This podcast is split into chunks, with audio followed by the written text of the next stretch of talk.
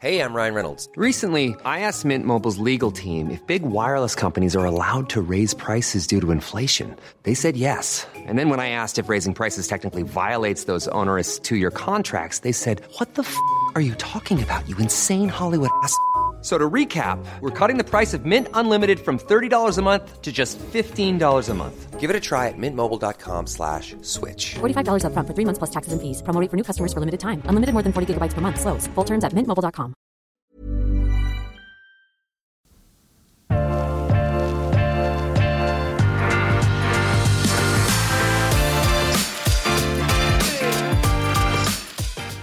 Svein, det er mange gledens eh, dager når vi snakker sammen her eh, og spiller en podkast. Men eh, jeg har eh, nytt solen de dagene det har vært sol så utrolig nå. Eh, og jeg går rundt i gatene, og det er eh, grønne trær, eh, fargerike blomster. Eh, for meg så er det sommer nå. Ja, det stemmer det, Jon Trygve. At nå er våren her. Hvert, hvert øyeblikk eh, for alvor. Og vi passerer jo 20 grader. Ja, og det er liksom det, Hvilken bedre anledning da enn å dra frem det som eh, kan være en kjempestor felle eh, inne i vinverden, og, um, men også store gleder. Og det er selvfølgelig eh, flasker med Chablis-vin. Ja. Så, så i dag så skal vi snakke om eh, Chablis, og vi har et par gode Chablis-tips plukket ut av uh, Svein Vinofil eh, Lindin, ingen ringere. Og vi har en liten, uh, en liten ekstra, hva skal man si En, sup, sup, En en norgespremiere. Virkelig norgespremiere. En norgespremiere. ja. en liten surprise, som vi kommer til etterpå.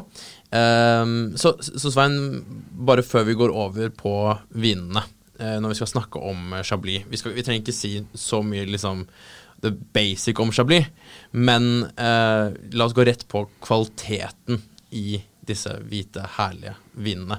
Hva, hva slags kvalitet er, finner vi egentlig av Chablis i dag på polet? Nei, du finner ganske stort spekter. Alle produsentene, eller importørene har jo et relativt stort utvalg av, av Chablis. Chablis har, er jo et godt eh, marked på rundt en million liter. Um, det er historisk gjennom 20 år, 21 år nå vært en, eh, vært en stor interesse. Du har de folkene som drikker bare Chablis, sant? Mm. Eh, og det er blitt et begrep. Det er, det er mange som drikker Chablis, eller sier at de liker Chablis, men de liker ikke Chardonnay. Det Ja. hørte jeg senest i helgen, og Ja. så tenkte jeg faen, det stemmer fortsatt, dette. Ja. Men det er det samme på, eh, som, alle, som alle som drikker Montrachet, men aldri har smakt det. Men la oss ta det til side. Chablis er jo langt med. Og jeg begynte å interessere meg for Chablis fordi at den gangen jeg begynte å interessere meg rundt eller slutten av 90-tallet og begynnelsen av 2000-tallet, jeg begynte å interessere meg for vin, så var Chablis det store. Og det kommer av eh, to journalister sitt store arbeid for det. Tom Martinsen og Geir Gjerdrum, som tidligere var vinjournalister i Dagens Næringsliv. Han skrev en bok om Chablis, gjorde han ikke det? Jo, begge to skrev en nydelig bok om Chablis som jeg har oppe på kontoret. En av, en av de virkelig store, fine bøkene. Og eh, de to de eh, dro ut til Chablis og fant veldig mange gode produsenter. Og på toppnivå så fant de også mange gamle viner. Og de satte i gang med relativt nye vinspalter i ny format, nesten på nett.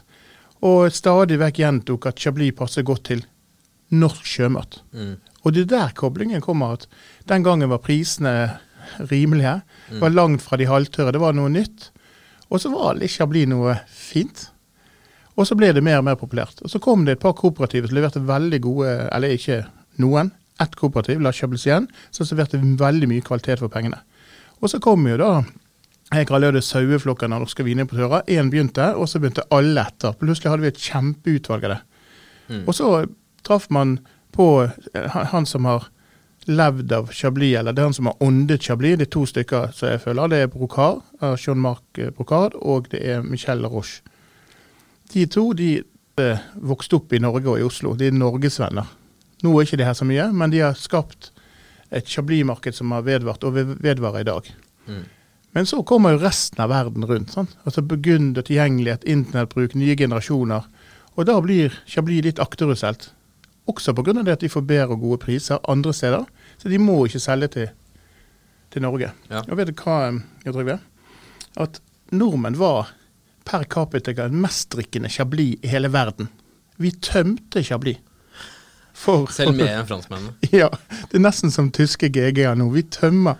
Altså, det er i Norge det selges. Og det husker jo vinmakerne når man reiser på besøk i Chablis. og Sånn, Norge, Norge, de er helt ville. Sant? Alle har et forhold til Norge, og det finnes alltid et norsk flagg i ethvert Chablis-hus i Norge. Mm. Nei, Men, Chablis. men Svein, eh, hvis man, skal, hvis man skal gjenkjenne Chablis For jeg vil gå litt over til hvordan man gjenkjenner kvalitet-Chablis, og vi skal anbefale et Mm. par kvalitet-Chablis her i dag. Um, men hvis man skal gjenkjenne Chablis, kanskje den klassiske, uh, litt mer basic Chablisen, og skille den fra en annen Chardonnay, eller fra resten av Burgund eller resten av verden, hvordan, hvordan, hvordan tenker jeg dette er Chablis? Ja, for meg så er en klokkeklar ung Chablis, fruktdrevet, eh, grønt eple, sitrus og minerale frukter i petit Chablis-nivå. Og så blir Chablis det blir litt mer konstruert, samme, samme fruktene, eller aromaene. Også på Premier Cry-nivå og Grand Cry-nivå. Der blir det enda mer mineralsk, enda mer konsentrasjon. Mm. Men så får du også det kalk- og sjøpreget som gjenkjenner Chablis. At du føler du smaker litt tang og tare, Mm. og dimensjoner av det. Og det er jo ikke det samme som den mineraliteten som mange bruker for å beskrive andre burgundere, f.eks. Nei, altså, nå er jo sånn at mineralitet er jo ikke det, altså det, De tar jo ikke kopi av jorden og smaker det akkurat samme. Men det som er med Chablis, det er at det Det er ligger litt sånn salt, tørrhet eh, Salt tørrhet, det er viktig å si. Ja. Eh, når du får ordentlig god Jeg tror vi eh, jeg kommer til å overraske deg i dag med de to jeg har funnet frem. Ja. Der vil du få akkurat det. Og vi har jo smakt sammen det absolutte sant, fra Burgund, der det, det, det smaker nesten bare salt. Mm. Dette er på veien, det er ikke absolutt. Mm. Men en god Chablis i dag, eh, den eh, er rimelig i forhold til resten av Burgund. For det er en del av eh, Burgund. Ja, fordi eh, La oss da gå over til I og med at Chablis er så populært i Norge, hvilket eh, Da, da er det jo uunngåelig at det kommer til å finnes masse dårlig eh, Eller relativt dårlig Chablis på polet. Fordi folk ønsker bare å drikke Chablis nesten uavhengig av hvordan det smaker. De skal bare at det skal stå Chablis på boksen, for den kjenner de igjen. Den skal de ha. Den har de hørt passet til norsk sjømat. Ok, så hvis du skal stege over det da, og, og det som er på en måte, la oss kalle det ordentlig Chablis, eller det som er god Chablis, hvor mye må jeg betale på polet? 350-400 kroner, og så opp til en under 800. 800, da er det på toppen. Det er, Ja. Men jeg la merke til, før vi spilte inn denne episoden her, så snakket vi litt om hvilke Chablis vi skulle finne fram til, og jeg prøvde å gjøre min min del av researchen. Og det fantes egentlig ikke så veldig mye i hermetegn dyr Chablis på polet. ikke sant? Jeg prøvde å se over 1000 kroner, nesten ingenting. 750 000 kroner, nesten ingenting. Og det overrasket meg litt, fordi det finnes jo topp-Chablis. Du har jo noen Instagram-Chabliser, ikke sant? Ja, ja. Ravenot, Devisat. Um, men de finnes ikke på Du får jo ikke kjøpt de på polet, men det finnes heller liksom ingen andre superdyre alternativer, da, hvis man er ute etter noe skikkelig dyrt. Eh, så, så OK, hva er kom, det? det kommer er jo litt av at eh, inndelingen av Grand Cru-vinmarkene, altså de syv offisielle og den ene uoffisielle, er, har vært lukket siden 1938. Slik at det blir ikke noe større, de områdene. Og de har bare blitt egentlig mye mer oppdelte. Mm. Det er jo slik at landskapet denne, det er jo slik at det er på et platå Petit Chablisene kommer. Og så eh, blir Grand Cruene langs etter eh, byen Chablis. Det blir, liksom, det blir bare der det er skikkelig god vin. Men så er det også det at når en vinprodusent blir stor, altså Brocar og La Roche var jo kjempestore, hadde over 50% av produksjonen, og med, sammen med Chablisien, så har ikke du plass til så mange små. Men de er på vei til å komme. Så vi har jo smaker på to ubryterviner i dag. Men vi, men vi får jo tak i, i Grand Cru på polet. Det er Ja. bare at det koster ikke tusenvis av kroner. Nei, det gjør ikke det. Men et annet godt tips når vi kjøper altså når vi smaker på, på 2018 Grand Cru i dag, Mm. så er jo dette purungt. Mm. Sant? Så jeg sier jo alltid at får du tak i en Grand Cru, ha den i syv år. Da begynner du å smake på fedmen i fra en burgund, vanligvis. Mm. Men du har den til en under 1000 kroner. Det, det er det som er litt nøkkel til Chablis i dag. At du må tenke på det som en hvit burgund i Grand Cru-nivå, Mm. og så blir han bare litt slankere. Han blir ikke så fet Mm.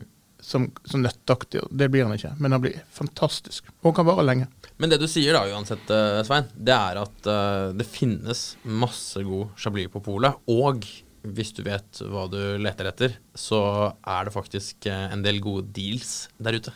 Ja, absolutt. Ok, Og to av de de skal vi smake her i dag, før vi går over til denne etterlengtede surprisen til slutt. Uh, men jeg spurte Svein da vi snakket om Chablis, hva om vi foreslår en Chablis som er et meget godt kjøp, relativt rimelig, en, hverdags, en god hverdagschablis? Og hva er noe av det beste, om ikke den beste chablisen som du kan få på polet i dag? Og hva er det da vi har i glasset, Sven? Du, jeg, eh, Som den første vinen som gikk ut under 300 kroner, 292 kroner, eh, så slo jeg opp eh, Brokar, Julian Brokar, som er sønn av John Mark Brokar, som har et biodynamisk prosjekt et, et, eh, som han har holdt på med siden 2012. Og han har jo imponert fra dag én jeg har smakt i vin. Første gang jeg smakte var i årgang 2013, og så har jeg fulgt det jevnlig. Og her er det hakket over, eh, det er på Premier Cry-nivå. Altså det er hakket over alt. Slik at når du smaker en Chablis-kvalitet, sånn som denne her er, så smaker du egentlig Premier Cry-nivå. Og denne familien Brokar, Har ganske mye intensitet, den her. utrolig, mm. utrolig konsentrasjon. Hver eneste årgang er bedre. Så jeg tror at han setter sin egen standard. En, altså, han vil være hakket over det kvaliteten gir. Og så har jo han helt fra han overtok i jeg tror, midten av fem, nei, 95 nei, 90-tallet, så har han eh, seilt opp som en av de som virkelig begynner å tenke på biodynamisk. For det, Chablis er ikke bare en sånn solskinnshistorie når det gjelder produksjon og volum. Så både Brocarol og Roche har jo bare vært interessert i volum. Og, eh, og det er ikke før deres eh, barn og etterfølgere av, av eh, familiebedriftene de har begynt å produsere sånne nisjeting slik som dette her. Men det er jo en Du ser jo det kan Han har en han har en relativt stram syrlighet. Og har en fin sånn gult eplefrukt. Og så har han en sånn litt bitterhet i seg. Men mineralitetene kommer som kule. Og kobler du dette her med grillet sjøkreps, eh, Jon Trygve, eller hummer for den saks skyld. Det er nydelig. Men den har den, den, den tørrheten her, Mm. som, som ikke bare er mangel på sødme, men hvor du på en måte kan merke, og det mener jeg på en positiv måte, da, Mm. at du kan merke at det er, det er nesten som sånne hvite tanniner. At du tørker opp, og du har litt av den eh, mineralitetsfølelsen bak der Mm. også, men den, det er en utrolig mm, Ja, det er en Den- utrolig lengde utrolig. på det. sant? Ja, det er det der. Ja, Det- er en utrolig skal- lengde. Og du ser, Jeg har jo servert det i chardonnay-glass. Mm. Og Her gjør mange den tabben at de hiver det oppi et uh, chablin, i et eh, vanlig glass, og så drikker de de med dette. vanlig glass mener du et Et Riesling-glass, Ja, eller et tynnere glass glass. enn det vi har her. sant? ja. Og, og da opplever du bare den vinen som svært syrlig. Mm. Og da begynner folk nei, dette er for syrlig, det vil ikke vi ha. Og så velger de kanskje en, en enklere chablis, for de er veldig, eller langt mer fruktdrevet. Mm. Sånn at de er lettere å drikke. Og det er jo der volumet til chablis har kommet, har gjort at det blitt sånn folkeeie i Norge. At alle drikker chablis, men de vet ikke hva chablis egentlig er for noe. Mm. Og de drikker det noen ganger for dyrt, nei, for ungt når de kjøper en dyr flaske. Mm. Og det greier ikke norske eh, vinimportører eller oss presse til å overbevise flere. fordi at eh, Folk velger jo Chablis fordi at de vil ha en pris Jeg tror det boksen koster, Den dyreste boksen koster rundt 700 kroner. Chablis igjen. Mm. Og hvis det blir volum i, i, på en Chablis-merke, så er det bare to-tre leverandører som kan levere. Ja. Så, og da står du fast. da. Fordi de har det ikke mer. De har ikke mer. Nei. Det her, den her overrasket meg Mm. veldig positivt. Og du, du velger alltid Ja. Den her overrasket meg veldig positivt. Meget bra Ja. munnfølelse og fylde og Og dette her, Jon Trygve, når vin. du samler på, på burgunder, eller du har lyst til å samle på en vin, sant? det er jo akkurat sånne smaker du skal lete etter. Sånn, ah, små produsenter, sideting, generasjonsskifter som dette har vært og har blitt av hans identitet i forhold til faren. Sant? Mm. Faren er jo der enda. Han, han, eh, han ser du på det en av to helikoptre som flyr rundt omkring Chablis. Det var hans pensjonistgave til seg sjøl. Kjøpte han helikopter til seg sjøl, med Top Gun-hjelm. Men, men uh, igjen, da, eh, for meg er Julian Brocard et eksempel på hvor, hvor godt Chablis kan bli hvis de bare konsentrerer seg Mm. om å lage uh, gjerne økologisk og biodynamisk som den er. Så er det et veldig godt eksempel på det. Um, men jeg har jo en uh, overraskelse til. Det er akkurat det du har. Ja, sant? En bedre enn En bedre enn på papiret. på papiret. Og eh, neste vin er Hva ut... mener på papiret? Du mener at den er bedre? Eller Nei, vi blir jo aldri fornøyd, Inger Trygve.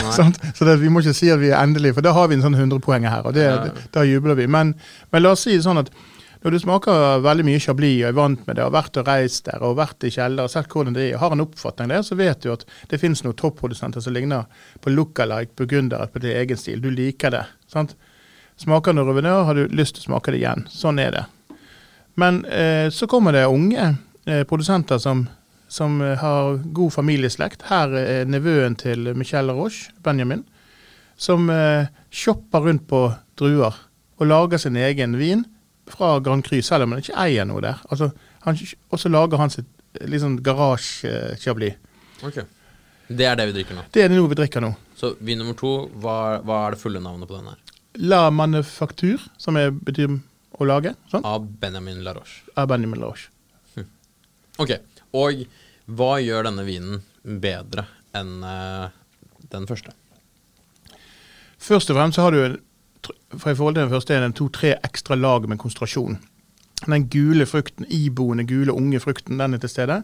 Og så under, så her kjenner du sånn kalk og mineralsmak helt grunde. Og så kommer tørrheten din. Sant? Den er saltheten, men samtidig så har den en dimensjon av, av lengde.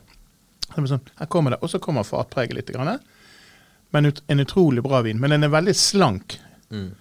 For Men det har jeg egentlig liksom tenkt at sånn, når, man, når man smaker god chablis, eh, så får man jo alltid høre, sånn som du introduserte det nå, at det som gjør disse premier Grand Cruene ekstra gode, er ikke sant, de ligger på disse åssidene med bedre sol. De, de har bedre, rett og slett bedre, bedre klima, litt bedre terroir, om du vil. Og de utvikler seg mer, de får en større fylde, de får en større konsentrasjon, intensitet. Og så smaker du på de, og så Ja, de har jo en, en, en høy eh, intensitet, men, og de har en noe større fylde. Men Chablis er jo fortsatt lett. Ja, det er ikke noe Og det er jo det som noe på en måte er gleden av det også, at du kan få ganske høy fruktintensitet i en, en, en lett vin. da. Og det er noe av det beste jeg vet. Jeg vil jo si at uh, Chablis har greid et sjakktrekk med å ha disse fire kvalitetskategoriene sine. Uh, med å lage en lett vin som ikke nødvendigvis uh, faller om på stol pga. kraft og fylde og rikdom. Sant? Som en, f.eks. en annen burgund hvit kan være. Skikkelig kraftpakke. Um, jeg har jo smakt eh, Chablis som har vært eh, tilbake til 50-tallet, 60-tallet og 70-tallet. Og det er jo eh, det er ikke noe lagringsvin, Chablis. Det er ikke det. Men eh, man får jo mm, høre at eh, Chablis, Premier og Grand Cru kan lagres en, en god stund. Men hvor, hvor lenge mener du egentlig at det bør lagres da? jeg smakte nylig en Den her som vi har, for eksempel, da. Eller disse to. Ja, jeg, jeg skriver mellom 12 og 20 år på de. Rett og slett av uvitenhet, Jon Trygve. Men det er jo ikke Det er jo da noe. Det er jo noe. det er noe. Og da mener du ikke at de um, kan lagres så mye at de blir ikke dårlige, men de vil bli enda råere Ja. i løpet av de 12-20 årene. Ja, da er de på sin topp. Og så blir de fortsatt- vin i 20 år til, men da er, ikke, da er de på sin topp. Og det er litt grann med liksom Hvis du drar til Chablis og drar inn i den lille landsbyen der, og det er ikke stor, du går gjennom den på ja, ti minutter, eller fem minutter. Og, um, og du får tak i mye god Chablis i, i baren Chablis, som ligger midt i byen. Og um, da ber du, hvis du ber om å få gammel Chablis der, så, så rister de på hodet, for de Chablis det skal drikkes uh, ungt. sant? Og så nei, jeg vil gjerne smake Grand Cru. Nå, hvem som har bursdag? Så fremdeles så er Grand Cru og begre, de, de, de, de sender, Det er 1 av produksjonen, så de ser det sjelden lokalt. Men eh, sånn som jeg, disse to eh, importørene som importerer, disse her har jo hatt disse lenge. Og de har jo små kvanta. Det er ikke sånn det kommer 2000 flasker av uh, disse to. Det kommer 60 kanskje, eller 120. Sånn som det går til hele verden. Men jeg mener jo likevel at, um, at uh, selv om du sier ja, i baren der, så sier de dette skal drikkes ungt. Det er, vi har nok av eksempler på god Ja, ja, ja. som du sier, Ja. 12-7 år. At noe av det beste det er jo ikke, Når man snakker om lagringsvin, så er det jo ikke sånn at all lagringsvin må øh, du, du må ikke lagre det i 50 år for at du skal kunne si at dette er en lagringsvin. Det er en, noe, av det, noe av det beste er jo de vinene som man vet ikke trenger 50 år, men du skal si at ok, de, men de blir ganske mye kulere hvis du bare venter 10 år, Ja. eller 15 år.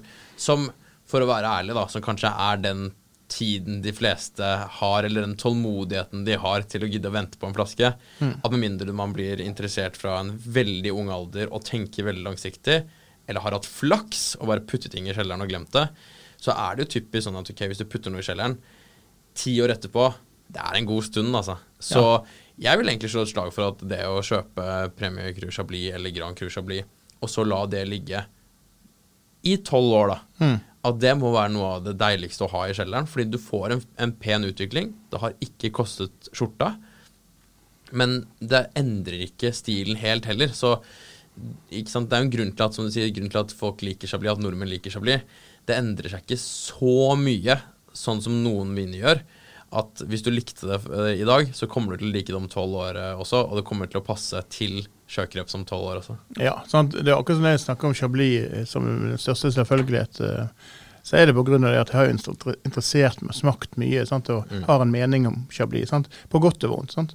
Eh, og jeg slår jo også et slag for Chablis av den enkle grunn at det finnes masse gode viner som ligger på lager, også på Grand Cru-nivå, også på det beste, under 1000 kroner. Og det må man verdsette.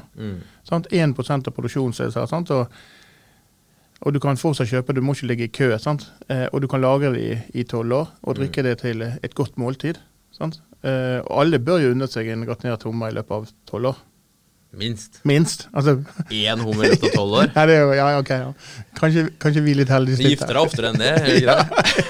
Ja, ja, det var en periode jeg ikke gjorde det. Ja.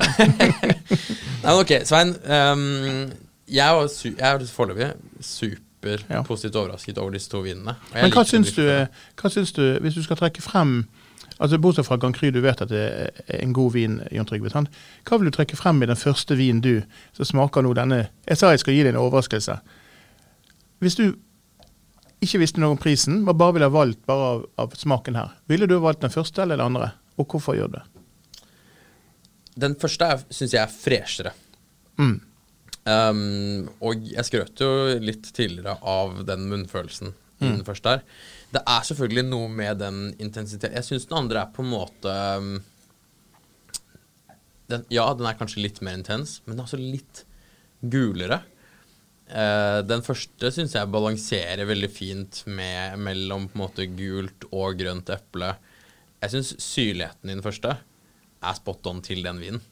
Så den, den treffer meg veldig fint. Om jeg, men men nå, nå, nå sier jeg jo dette når jeg vet at den ene koster halvparten av den andre. Ja, riktig. Så ville jeg valgt den ene andre per krone, så syns jeg den første er et uh, bedre kjøp. Ikke sant? Den andre er ikke dobbelt så god. Men um, jeg vet ikke. Eh, jeg ville bare poengtere det at eh, de fleste som jeg har servert eh, denne blandingen her til blindt, de velger den første som den beste vinen. Ja. Til under 300 kroner. Ja. Basert bare på smak. Ja. Selvfølgelig så kan du ikke Men hvor mye koster nummer to? eh, syv, eh, nesten 800 kroner. Ja. Nesten på øret. Og, og, og der er det ikke sånn som jeg sier også at den første er et bedre kjøp per krone. Uh, jeg lik... Ja, nå Det er vanskelig. Det er vanskelig. Jeg synes, jeg, som jeg var inne på, jeg syns den andre er, den er bedre. Men jeg ville nok kjøpt den første oftere. Men Benjamin som lager vin nummer to, da, Benjamin Lodge han må jo kjøpe druer. sant? Selvfølgelig blir druene mye dyrere. sant? Og du kan si sånn at en, hvis jeg husker ikke helt feil nå, så koster en hektar vinmark med Premier kry 1,5 millioner euro. Og en Grand kry koster 3,3 millioner euro For én hektar. for en hektar. I Chablis. I Chablis. 3,3 millioner euro for én Ja, hektar. Og ja. bare for å refreshe nå. Hvor mye vin får du i året for én hektar eh, vin i Chablis? Nei, du får vel en uh, 8000-10 000 flasker. og sånt. Ja. Eh, Så du skal lage god vin, da? For ja, Det går ikke an å regne på, eh, på landprisen kontra det du skal tjene på vin. Det er, Er det, noen, helt er det noen som kjøper det?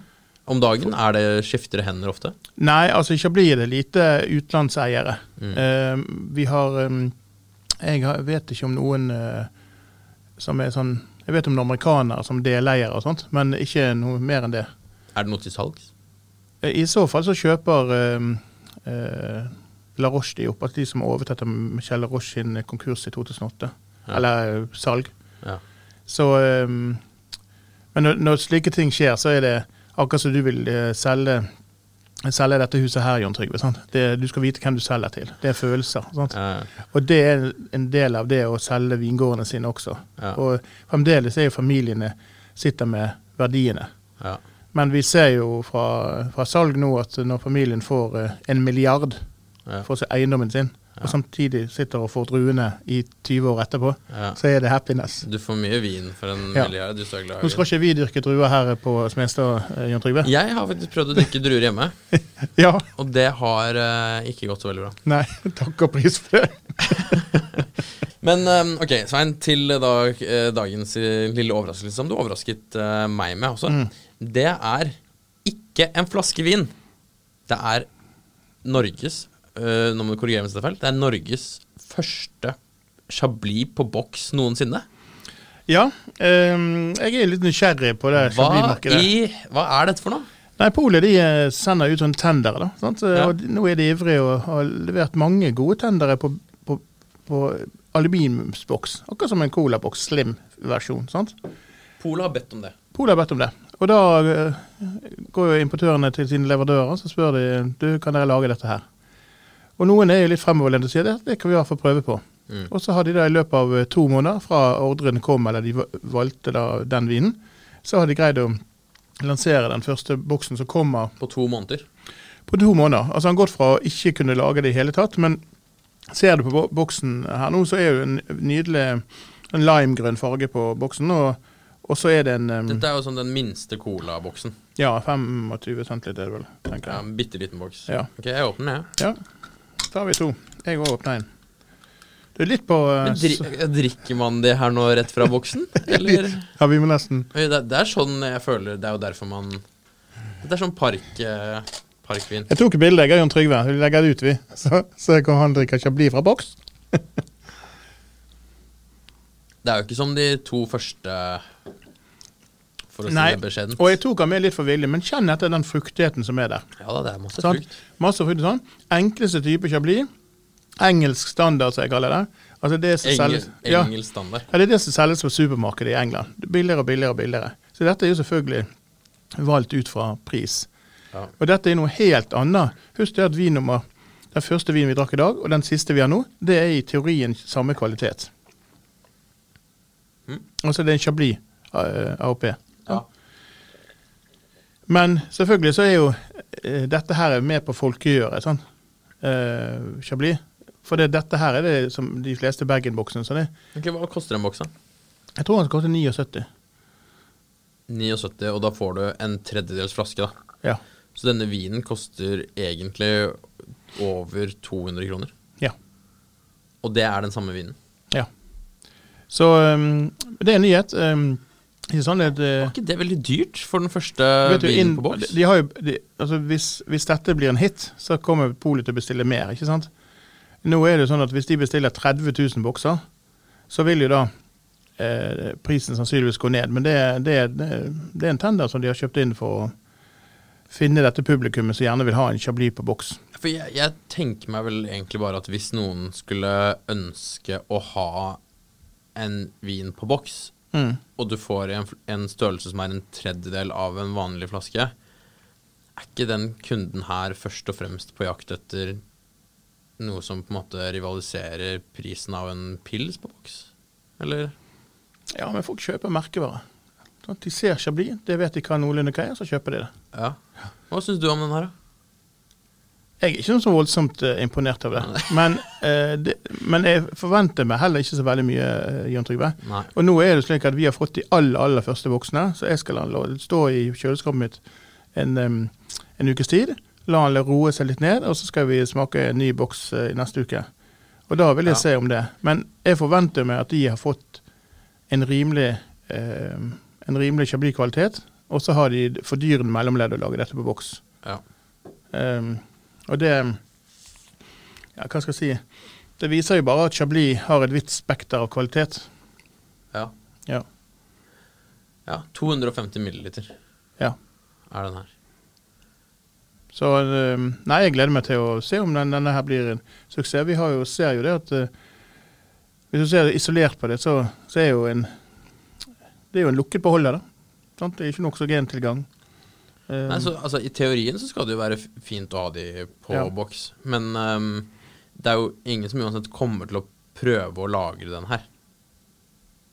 nei, etterspørsel kommer til Etterspørsel etter det avgjør om dette blir en suksess eller ikke. Men eh, for de som hører på nå da, når er det de kan få teste den her? Han kommer i juni. I juni. Ja, i juni kommer han på Selvfølgelig. Ja, Til eh, sommeren. til sommeren. Og det, det, det er en fruktig vin. Mm. Det, jeg syns ikke det var en toppvin, men det er en fruktig vin. Og jeg kan tenke meg hvis den her er litt kjøligere Men hva for poeng ville du gitt han da?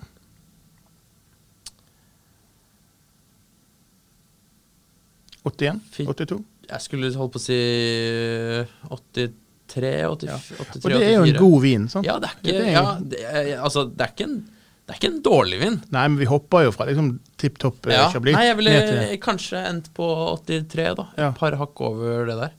Jeg vet ikke om det er om jeg driter meg ut nå, men, eh, Nei, men ja. Da blir vi, diskuterer vi med det. en, litt, eh, altså, en hakket over gjennomsnittlig vin. Mm. Eh, ikke en veldig god vin, men det som man på, på, på papiret da beskriver som en god vin. Altså, dette er en parkvin. Det er, det er det det er. Det er, Mm. Det er. 100 en parkvin. Ja. Du, du skal kunne ha med deg én eller to eller tre sånne i holdt på å si, lomma, Mm. istedenfor å ha med deg en tung flaske vin. Og en, en vinflaske veier jo ikke bare mye fordi det er uh, mye væske, det er jo fordi at det er en tung flaske også.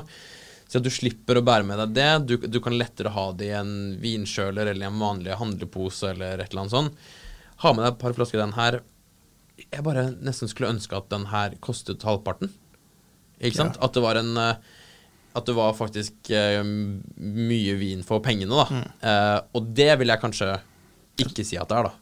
Nei, men det, Men det er mye, bok, til av mye boks for av, ja, avgifter og, og sånt. Så Ja. det viktigste er at vi har fått presentert to nydelige Chabliser. Mm. Eh, vi har produsert en norgesnyhet som eh, det blir spennende å se om blir en suksess.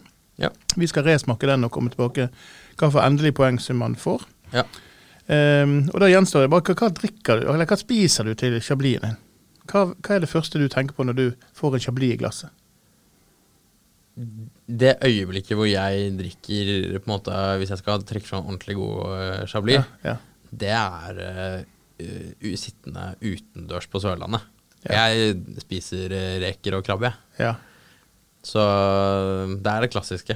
Jeg velger østers, jeg. I dusiner. Ja. Ja, Alltid tolv og tolv. Ja. Ikke én og én. Tolv og tolv. Det er fantastisk. Jo fetere, jo bedre. Ja. Og da drikker jeg fra Premier Cry-nivå. Sjelden fra Grand Cry, men så oftest Premier Cry. Der ligger jeg også. Jeg får, ikke, jeg får ikke tak i østers ute på, på øyene, men jeg må kanskje kjøpe den med meg på Jeg kommer ned, jeg kommer ned. Jeg er kjører. Det gjør jeg. Gjerne. Ok, det er en eh, deal. Greit, Sven. Eh, takk for eh, tre, tre topp eh, interessante smakinger. To topp viner og en eh, da god, og, men mest interessant smaking.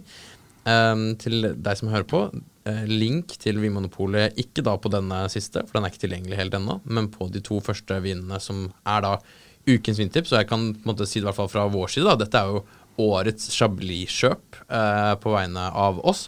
De finner du da link til Vinmonopolet i podkastbeskrivelsen under her, eller i artikkelen som ledet deg inn til denne podkasten.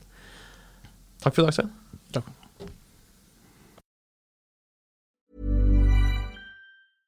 Flexibility is great. That's why there's yoga. Flexibility for your insurance coverage is great too. That's why there's United Healthcare Insurance Plans. Underwritten by Golden Rule Insurance Company, United Healthcare Insurance Plans offer flexible, budget friendly coverage for medical, vision, dental, and more. One of these plans may be right for you if you're, say, between jobs, coming off your parents' plan, turning a side hustle into a full hustle, or even missed open enrollment. Want more flexibility? Find out more about United Healthcare Insurance Plans at uh1.com. Ukens vindtips med Svein er en Finansavisen-podkast. Programleder er Svein Lindin, produsent er Lars Brenden Skram, og podkast- og videoansvarlig er Marius Mørk Larsen. Ansvarlig redaktør er Trygve Hegdar.